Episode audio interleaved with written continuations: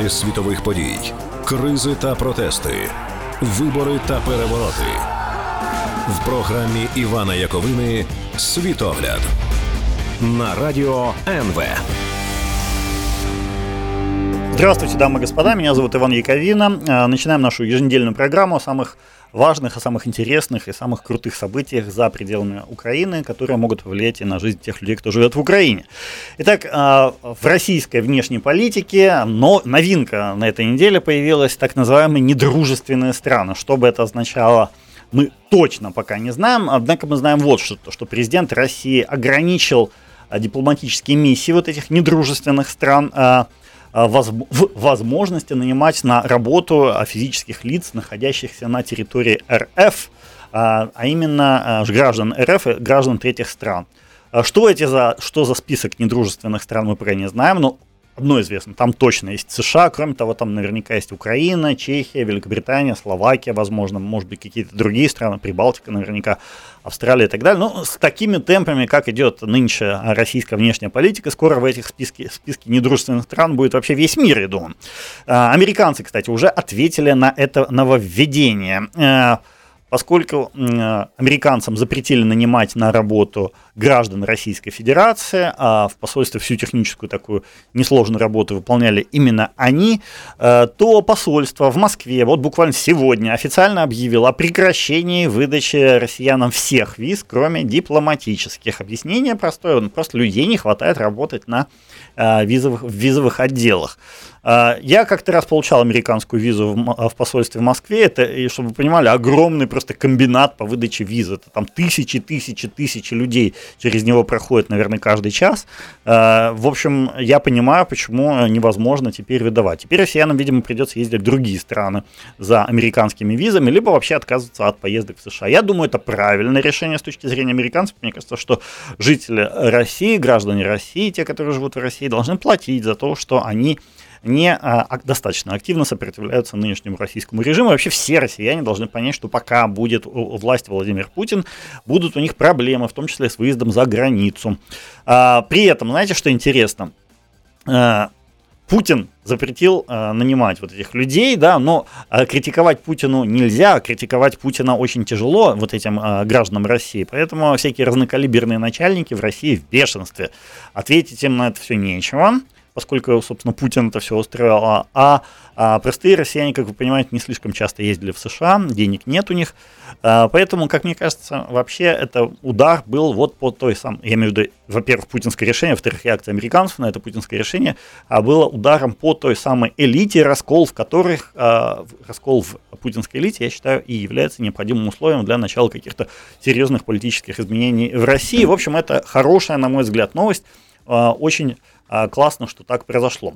Вообще, мне кажется, что лучшее средство борьбы против Кремля для иностранных государств это полное игнорирование, ну, как можно более полное игнорирование, я так понимаю, что совсем уж не получится, но уменьшение контактов э, с Россией до минимума это вполне подъемная задача, как мне кажется, что российская внешняя политика, как вы понимаете, это постоянно хамство и довольно прямолинейный троллинг. Недавно посольство в России, э, в Беларуси, например, в нецензурной форме по-английски, правда, объявило, что у жителей Чехии, скажем так, маленькие половые члены.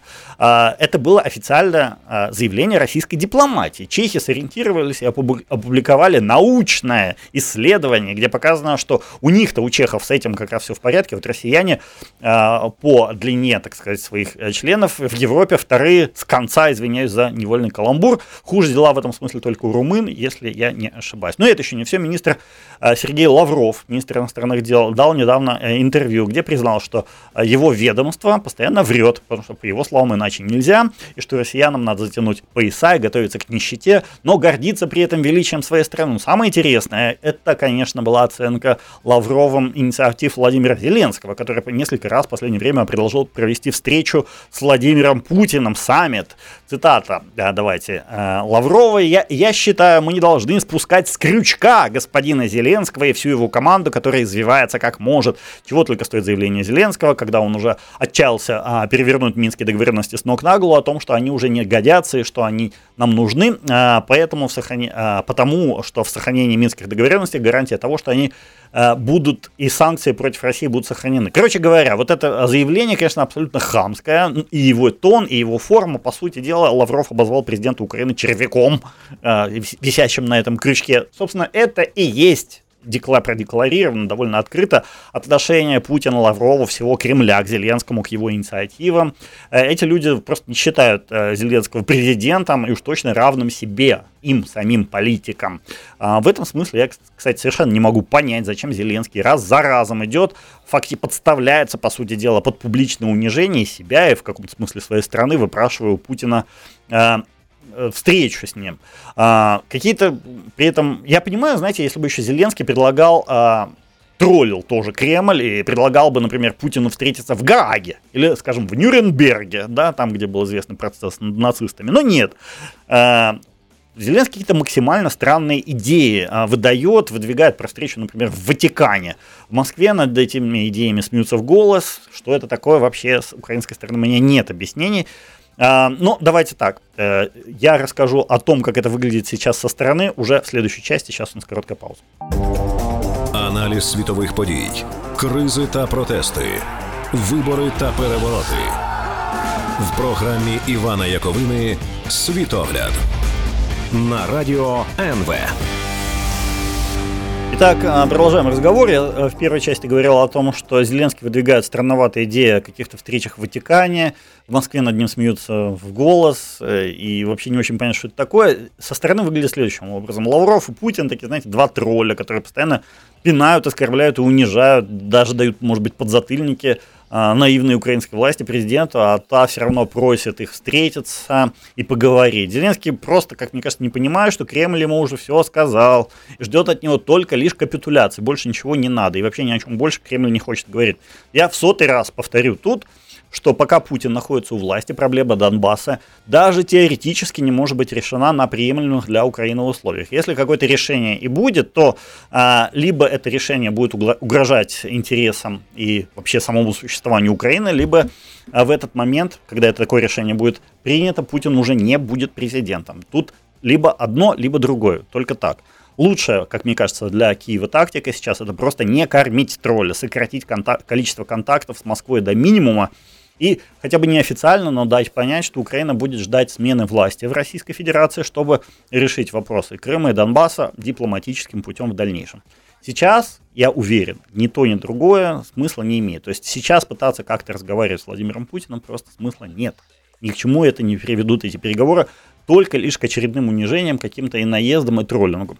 И чем более, э, чем более полной будет изоляция российского режима, тем скорее этот режим развалится. Не надо его поддерживать никакими встречами, никакими переговорами и никакими просьбами. А, смотрите, я почти уверен, что сейчас вот вслед за Чехией, которая оборвала большинство контактов с Российской Федерацией, разогнала настоящее огромное шпионское гнездо в посольстве России в Праге, а, моему вот этому совету о максимальном сокращении контактов с Россией последует и Болгария. На этой неделе местные власти объявили, болгарские, имею в виду, объявили, что официально подозревают Россию в организации серии диверсий или даже террористических актов на территории этой страны. Речь идет о взрывах, серии целых э, взрывах на военных складах в период с 11 по 20 год. Э, взрывалось оружие на этих складах, и, как полагают э, болгарские правоохранительные органы, это оружие принадлежало Емельяну Гебреву, одному из местных бизнесменов, и предназначалось а, к отправке в Украину. Самого этого Емельяна, кстати, в 2015 году отравили новичком, а также его сына отравили какого-то еще делового партнера. Но они, правда, выжили, но попытка убить их была. Естественно, мы можем себе примерно представить, кто именно пытался убить этих людей. В прокуратуре Болгарии, кстати, сейчас отметили, что каждый раз, когда происходили вот эти взрывы, в стране находились одни и те же шесть человек. Э, все шесть россияне, которые, естественно, могли, помимо всего прочего, быть причастными и к отравлению э, торговца оружием Гебрева. А, имена подозреваемых не назвали в прокуратуре, но сказали, что в феврале 2020 года то есть не, не сказали, а нам это известно, что в 2020 году, э, год назад, а, прокуратура местная предъявила обвинение в отравлении трем россиянам, э, которых считают сотрудниками ГРУ. Георгию Горшкову, Сергею Павлову и Сергею Федотову. Болгары пока думают, как ответить на э, устроенной российской армией теракты и применение химич- химического оружия на территории своей страны. Сейчас все выглядит так, что уже несколько стран НАТО, Европейского Союза столкнулись с этой проблемой, с проблемой терактов, отравлений и так далее, и применения химического оружия. А, может быть, они, конечно, все-таки примут вот уже после этого какие-то серьезные меры, но гарантии, как вы понимаете, нет. Очень, конечно, печально, что а, Российская Федерация убивает людей, взрывает военные объекты на территории стран НАТО, а Альянс ограничивается выражением э, моральной поддержки пострадавшим странам, государствам. Такая реакция, естественно, только поощряет Российскую Федерацию на совершение все новых и новых преступлений. Конечно, болгарам самим будет очень сложно бороться против России э, в открытом бою, но я думаю, что они без особых проблем могут максимально сейчас вот сделать именно это, сократить количество контактов с Россией. Это, пожалуй, необходимый минимум в данных сложившихся условиях.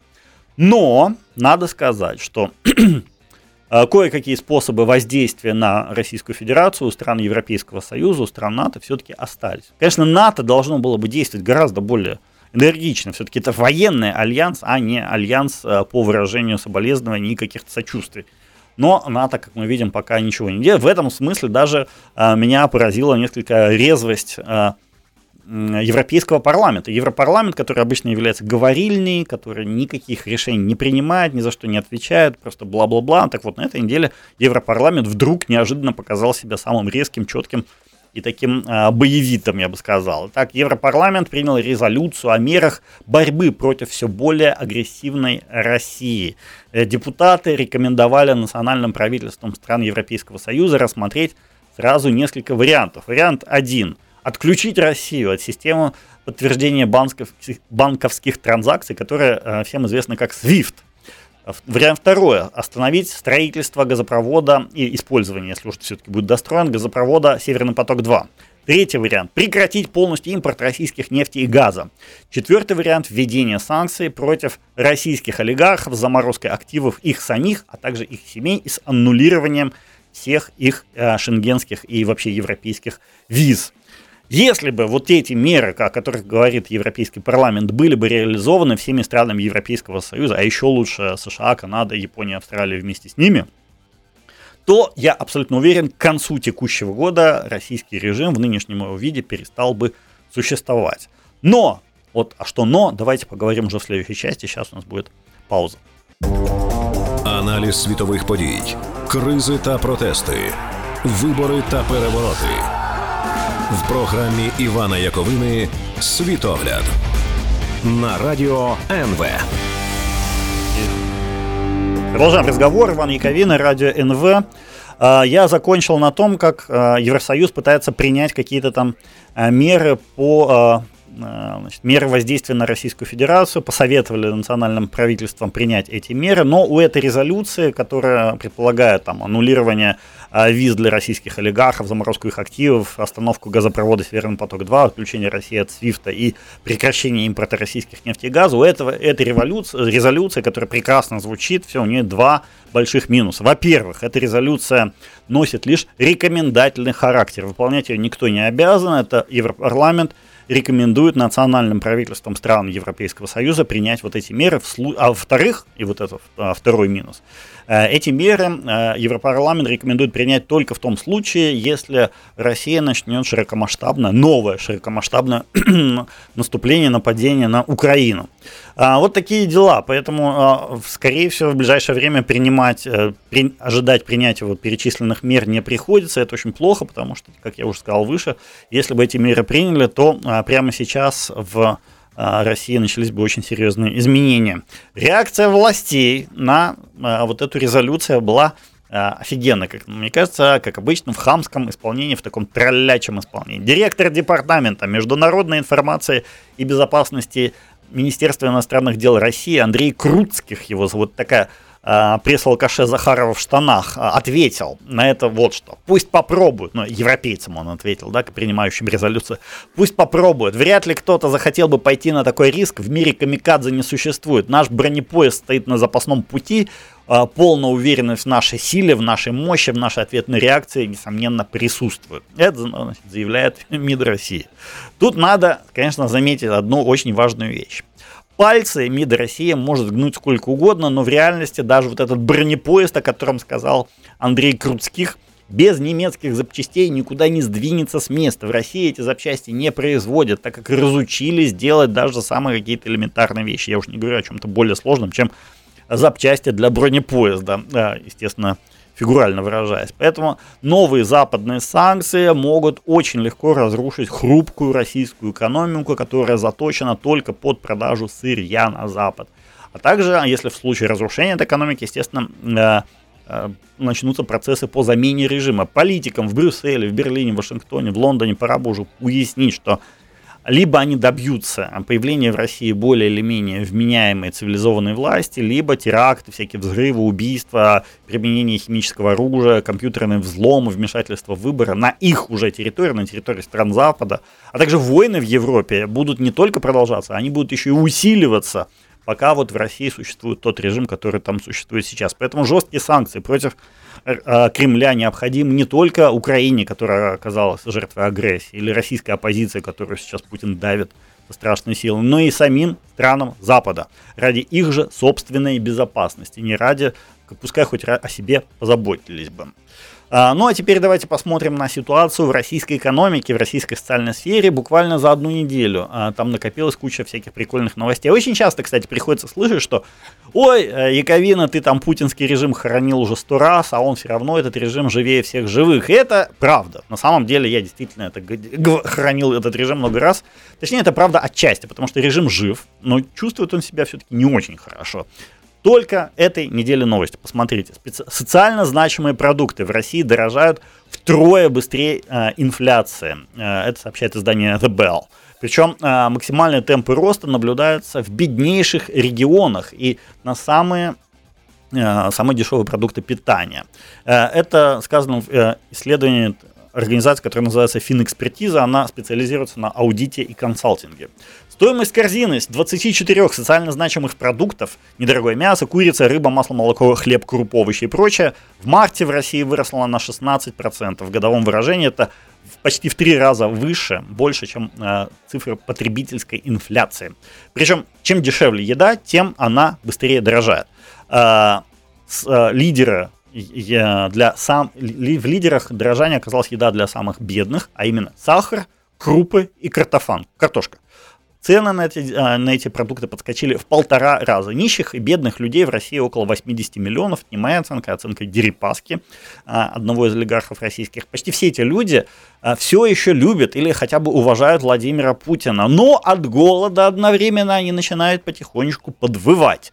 Высшая нервная деятельность у этих людей еще, так сказать, в зачаточном уровне пока из-за массированного, так сказать, применения телевизора против них и увидеть связь между а, собственным пустым желудком и 20 годами правления Владимира Путина могут пока не все из них. Но болезненный процесс пробуждения у некоторых уже начался. Или, может быть, даже этот процесс стоит назвать а, процессом выхода из опьянения, переходящим жуткое, страшное похмелье.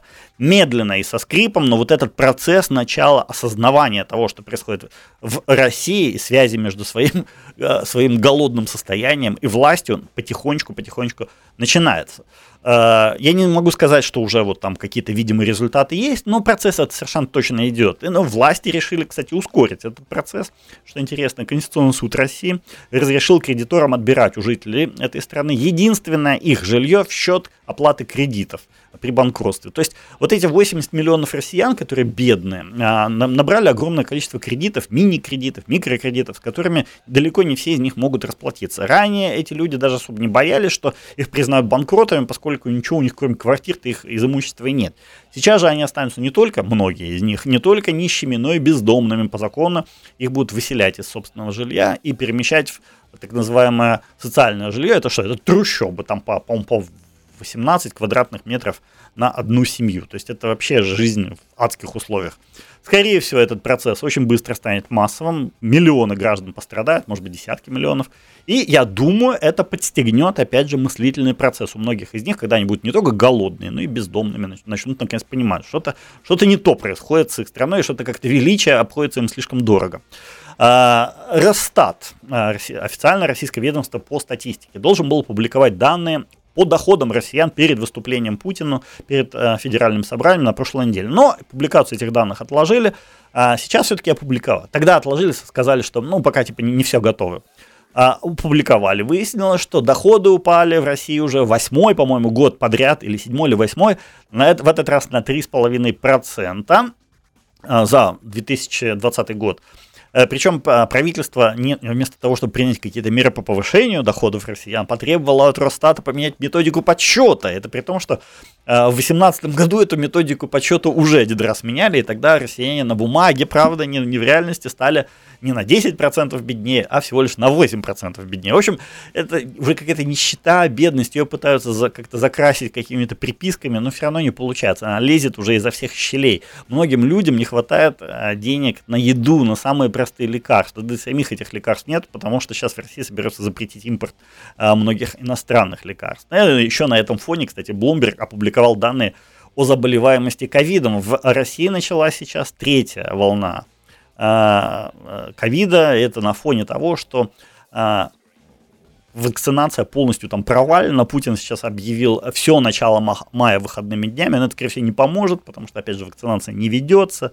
А в прошлом году, э, если вы помните, вымерло, в том числе от ковида, и по большей части от ковида, примерно полмиллиона россиян. Песков, представитель Путина все, естественно, отрицает, но с его репутацией уже никто ему не верит. Давайте поговорим в следующей части о том, к чему все это приведет.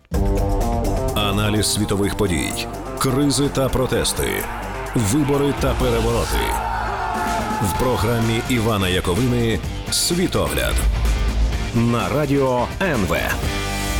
Продолжаем разговор. Иван Яковина в студии радио НВ. Итак, в предыдущей части рассказывал о состоянии экономики в России. Ну, как вы поняли, это э, я рассказывал не прямо вот какие-то макроэкономические показатели, а просто каждодневные показатели о том, что дико растут цены, э, нищета плодится во всех ее проявлениях, у людей государство собирается отбирать последнее, их жилье, в общем, э, ничего хорошего э, не происходит там. И плюс Росстат требует, вообще, констатирует, во-первых, падение доходов даже по каким-то подкрученным и не очень честным методикам, которые на самом деле, э, то есть там процентов не на 3,5% падал, а о, обеднели россияне, я думаю, на все 10%, если не, не больше. Причем беднеют сильнее всех самые бедные, те, кто ну, почти всю свою день, все свои деньги тратит на еду. А, то есть вот это все в комплексе, оно же накапливается, понимаете, и к выборам, я думаю, особенно если американцы и европейцы все-таки вкрутят какие-то санкции, то к выборам ситуация в России будет совершенно чудовищная в социоэкономическом а, плане, особенно плюс, вот если мы добавим к этому всего еще и ковид, который опять в России началась новая волна ковида, и люди там уже многие по второму, по третьему разу болеют, и что, кстати, приводит к появлению все новых и новых, а, все более заразных штаммов этого, собственно, коронавируса. Кстати, насчет коронавируса и насчет спутника.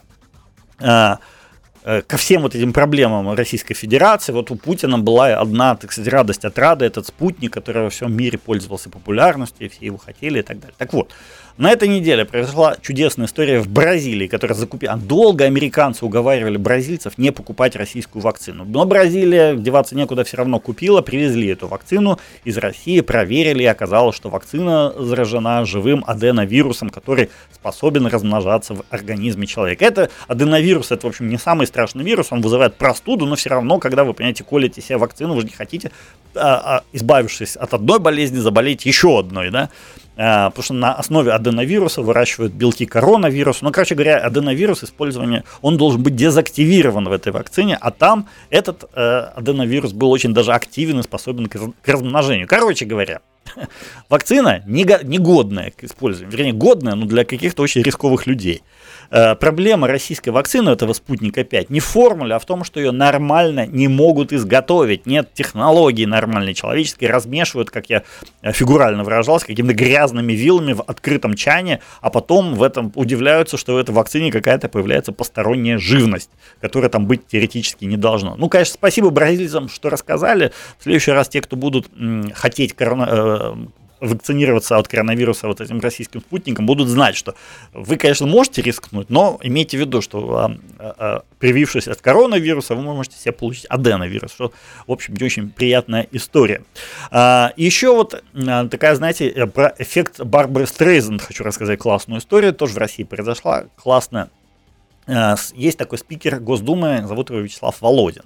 А, по упорным, очень упорным слухам, Вячеслав Володин является геем. Это тщательно скрывается, но для, не, не для кого в э, российской э, около и политтусовочки, секретом это не является. В принципе, то, что он гей, делает хозяйское, его личное дело, пускай спит с кем угодно.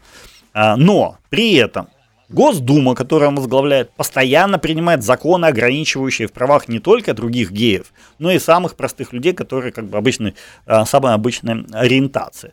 А, так вот, один, одним из таких законов, недавно принятых, собственно, под руководством господина Володина, был запрет на суррогатное материнство. Там даже кого-то начали арестовывать, ловить вот этих людей, которые занимаются, организовывают суррогатное материнство и так далее. В общем, Володин первостепенный, конечно, подлец и негодяй, путинская шестерка, даже не знаю, как его обозвать, какими словами, потому что очень много он всяких нехороших законов принял, поучаствовал в очень большом количестве всяких нехороших дел. Тут выясняется, что он этот самый Володин, как и многие другие однополые люди, оказывается, пользовался сам услугами суррогатных матерей. Об этом стало известно вполне официально. Володин в ярости там, а, об этом заявил человек, который, собственно, занимался организацией этого суррогатного материнства. Володин в ярости потребовал удалить эту информацию, но только привлек внимание и к себе, и к своей ориентации, и к тому, что у него, оказывается, есть суррогатные дети.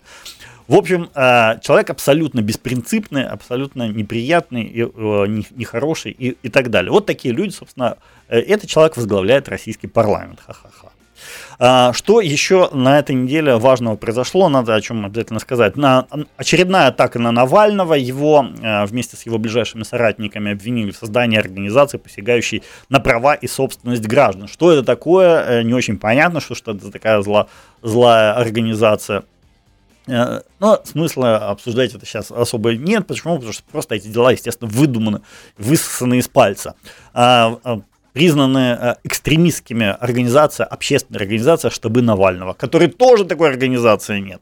Э, арестовали адвоката Ивана Павлова э, из команды 29. Это, эта команда существует. Это люди, которые занимаются защитой в судах российских политзаключенных. В общем, защитников тоже теперь надо кому-то защищать, и, потому что вот взялись за них теперь. Ну и против Медузы.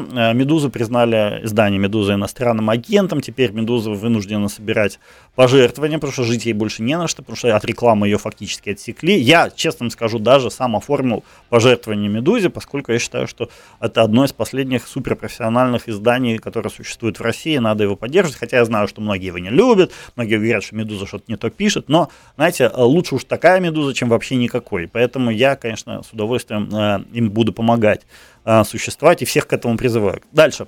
Э, в России происходит вот этот навал, накат на, на оппозицию и на все независимое и свободное. Не, не просто так, это ответ, по сути дела, э, российского режима на санкции, которые либо введены уже, либо только-только собираются вводить Европейским Союзом и Соединенными Штатами. Потому что самому Европейскому Союзу и самим американцам никак Путин ответить не может, поэтому он как бы оттаптывается, от, а, отпрыгивается на оппозиционерах. Не знаю, к чему это приведет. Мне кажется, российская оппозиция уже фактически объявлена вне закона, и пора бы уже на официальном уровне признать, что Россия является диктатурой. Почему-то этого никто не, сейчас не, не говорит, не произносит. Почему-то на что-то все надеются, думают, что, может быть, как-то ситуация улучшится. Нет, она не улучшится. Она будет становиться только хуже и хуже и хуже. А, вот такая вот история. А потом еще про Россию. Еще последняя новость про Россию. Судан приостановил действия э, Э, соглашение с Российской Федерацией о создании в одном из портов э, Судана на Красном море, стратегически суперважный район мира, российской военной базы. Э, этот договор был заключен еще с предыдущими руков... властями Судана, которые были свергнуты нынешними властями Судана, и э, соглашение приостановлено до, его утверждения новым парламентом страны, который вообще непонятно, когда еще появится. Короче говоря, видимо, Россию дали пинка из Судана, и я, знаете, Э, Судан, кстати, еще одновременно с этим установил любое новое размещение российских военных в Красном море. То есть вот так суданцы дали пинка а, а, Путину, по сути дела. Я тут что хочу сказать. Мне эта история, знаете, даже какие-то, вот часто очень э, российская пропаганда говорит, ну да, живем бедно, ну да, жрать нечего, но зато нас в мире стали уважать. Я говорю, Блин, где же вы это увидели? Кто вас, даже какие-то там африканские оборванцы гонят просто вонючими тряпками из своей страны. Где это уважение? Какое уважение? Болгары гонят, чехи гонят, все гонят э, россиян отовсюду. Где это уважение? Никто не уважает Россию. И это просто даже смешно говорить об этом. А, да, вот тут а, еще мне сообщают, что действительно произошла интересная история в Архангельской области. Там человека посадили в тюрьму за репост а, одного из видеоклипов группы «Рамштайн» на два с половиной года. Этот человек тоже, естественно, не просто человек, а сотрудник, один из сотрудников сотрудник одного из штабов Навального. Вот такая история. Ну и давайте все-таки пару слов скажем про э, Киргизию и Таджикистан. Эти две страны сцепились там на западе Киргизии. Э, дело в чем, проблема в чем? И те, и другие, это горная местность. Каждое село, оно либо принадлежит либо тем, либо этим, и каждый маленький городок. Нет границы как таковой, нормально обозначенной. Поэтому за каждое пастбище, за каждый объект инфраструктуры, за каждый городок, за каждое село, за каждую речку – там могут а, быть войны какие-то, столкновения, какие-то сражения. А, и сейчас это началось. Таджикистан сейчас сильнее. А, Киргизия находится в состоянии такой как бы переформатирования власти. Я думаю, что сейчас происходит то, что таджики реально решили воспользоваться проблемой в соседней стране и отпилить себе, пропилить себе дорогу из основной части Таджикистана в один из анклавов, который находится на Э, э, на территории Киргизии. Вот что там происходит. Как это закончится, понятия не имею, потому что это даже не э, Карабах, это что-то совсем другое. Но давайте уже, наверное, в следующей передаче будем более подробно эту тему разбирать. А пока у меня все. Да пребудет с вами сила и пока-пока.